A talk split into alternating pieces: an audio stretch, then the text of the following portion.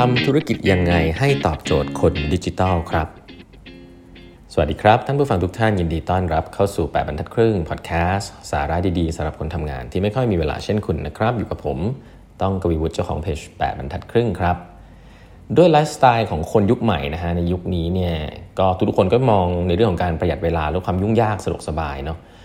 เมกะเทรนด์อันหนึ่งที่วันนี้อยากจะมาเล่าให้ฟังนะครับคือเทรนด์ที่เขาเรียกว่า sync service นะครับหรือการเชื่อมโยงบริการต่างๆ ให้เป็น one stop service นะครับเรื่องนี้ก็ไม่ใหม่นะแต่ต้องบอกว่า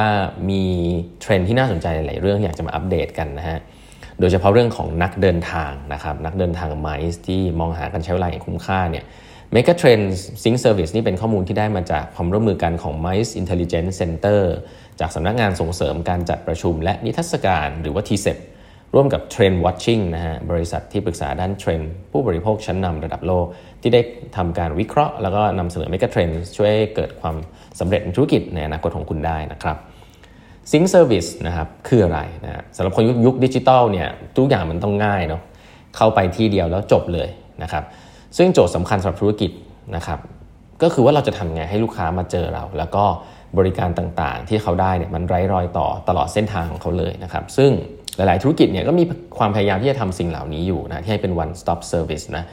เราผลสำรวจของโรงแรมในเครือฮิลตันนะฮะเป็นเครือใหญ่เลย ให้บอกเลยนะฮะว่าผู้บริโภคให้ความสำคัญกับธุรกิจที่มอบความสะดวกสบายและประสบการณ์ไร้รอยต่อจริง ๆ นะครับ ซึ่ง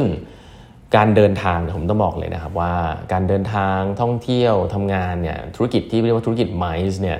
เป็นธุรกิจที่จริงๆ แล้วถ้ามันมี service แยกหลาย ๆ ที่เนี่ยอันนี้ผมต้องบอกเลยว่ามันจะทำให้คน ค่อนข้างลำบากนะแต่ถ้าบอกว่าเฮ้ยมันมีที่เดียวที่ไปแล้วก็ครบจบที่เดียวเนี่ยอันนี้เป็นจุดขายเลยนะครับ ซึ่งยกตัวอย่างบริการอันหนึ่งนะฮะหลายท่านรู้จักแพลตฟอร์มที่ชื่อ Klook นะ K L O O K นะครับเขาครอบคลุมทุกส่วนเลยนะฮะตั้งแต่การเดินทางการท่องเที่ยวนะครับการจองตั๋วที่พัก รถไฟรถเช่าร้านอาหารต่างๆนะครับแล้วก็ไม่ว่าจะเป็นตั๋วเข้าชมคอนเสิร์ต บัตรเข้าสวนสนุก อื่นๆมากมายเนี่ยกว่า 5 3 0 0 0 0 กิจกรรมในและต่างประเทศนะครับ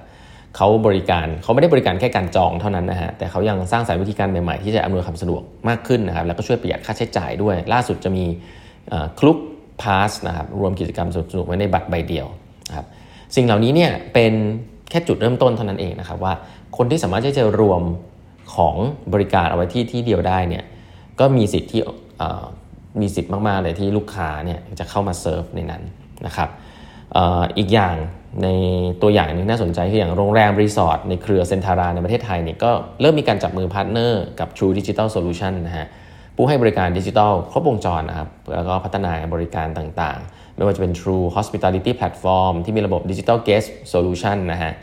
เพื่อให้นักเดินทางเนี่ยเข้าพักแล้วก็เข้าถึงการใช้บริการต่างๆ ของโรงแรมได้ ผ่านสมาร์ทโฟนนะครับไม่ว่าจะเป็นการสั่งอาหารสปา บริการทำความสะอาดนะครับ สิ่งเหล่านี้ก็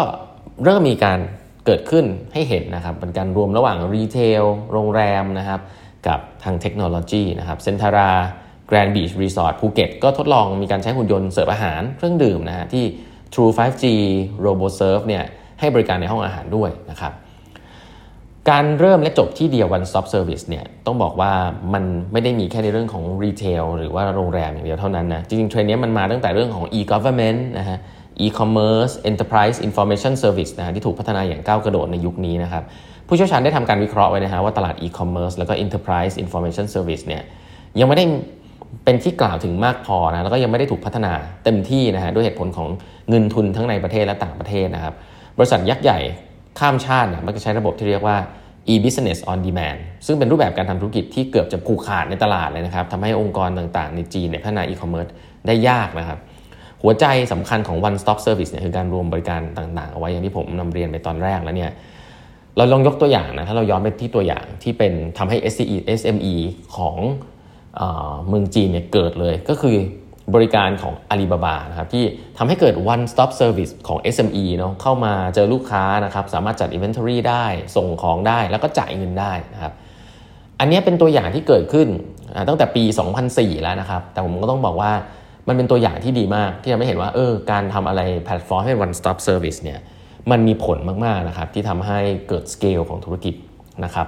อย่าง Alipay ของประเทศจีนเนี่ยระบบชำระเงินออนไลน์เนี่ยจริง ๆ มีช่วงหนึ่งนี่คือมี valuation มากกว่าตัวอาลีบาบาซะอีกนะครับ เพราะฉะนั้นการจ่ายเงินต่างๆ ที่มัน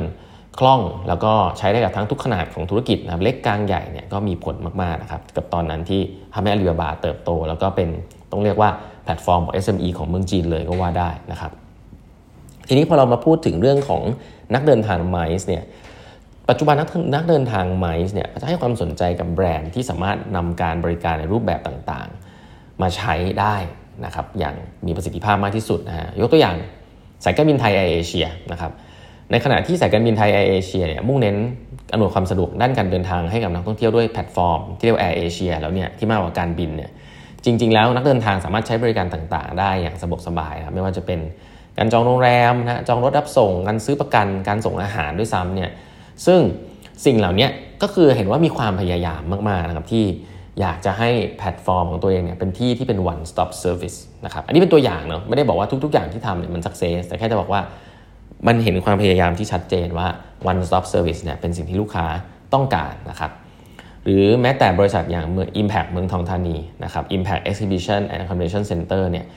ก็ในขณะที่มีเป็นสถานที่เนาะจัดประชุมอีเวนต์ต่างๆนะเป็นศูนย์แสดงสินค้าเนี่ยก็มีการร่วมมือกับบริษัทสตาร์ทอัพหลายแห่งนะฮะในการทำพัฒนาการจองรถตู้เพื่อเดินทางนะครับ แสดงข้อมูลต่างๆ ในการเดินทางนะครับบริษัท Ascent Travel เองนะครับก็เป็นแพลตฟอร์มที่เน้นไปที่นักท่องเที่ยวทั้งในและต่างประเทศนะแต่ Ascent Travel ก็เน้นที่ธุรกิจ B2B ด้วยนะครับต้องการหาทริปสำหรับงานสัมมนาปาร์ตี้ประจำปีประชุม บริการจองรถเช่านะครับ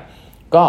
เช่นเดียวกันนะครับ Ascent Travel ก็พยายามจะสร้าง API ต่างๆ เพื่อไปต่อกับระบบต่างๆ ขององค์กรนะครับเพื่อที่จะทำให้ทุกอย่างมัน seamless มากที่สุดนะฮะซึ่งนอกจากการทำธุรกิจดีๆ ที่ช่วยทำให้ service ของเราตรงใจนักเดินทางไมซ์แล้วเนี่ย วันนี้นะฮะก็จะมีแพลตฟอร์มของทาง t s e t มาฝากกันด้วยนะฮะ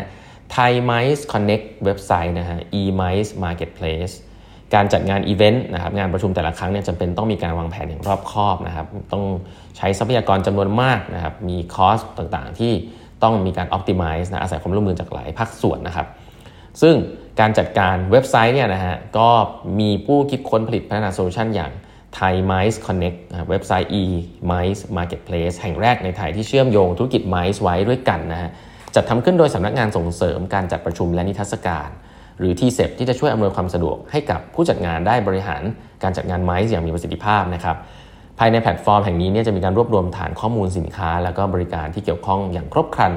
นะครับถือเป็นเครื่องมืออำนวยความสะดวกในการจัดงานไมซ์ในประเทศไทยที่ผมว่าตอบรับเทรนด์ไมซ์ดิจิทัล แล้วก็ช่วยเพิ่มโอกาสขีดความสามารถในการทำการตลาดการขยายตลาดไปสู่ลูกค้า ทั้งในแล้วก็ต่างประเทศนะฮะ BizConnect นะครับทีเส็บเนี่ยได้มีการพัฒนาแอปพลิเคชันชื่อว่า BizConnect ขึ้นมาด้วยนะครับ ที่ผู้จัดงานใช้ควบคู่กับ Thai MICE Connect นะครับเป็นการเพิ่มความเป็นมืออาชีพในการจัดงานนะครับมีบริการ all inclusive เลยนะครับไม่ว่าจะเป็นงานสัมมนาที่ผู้ใช้งานสามารถดูข้อมูลรายงาน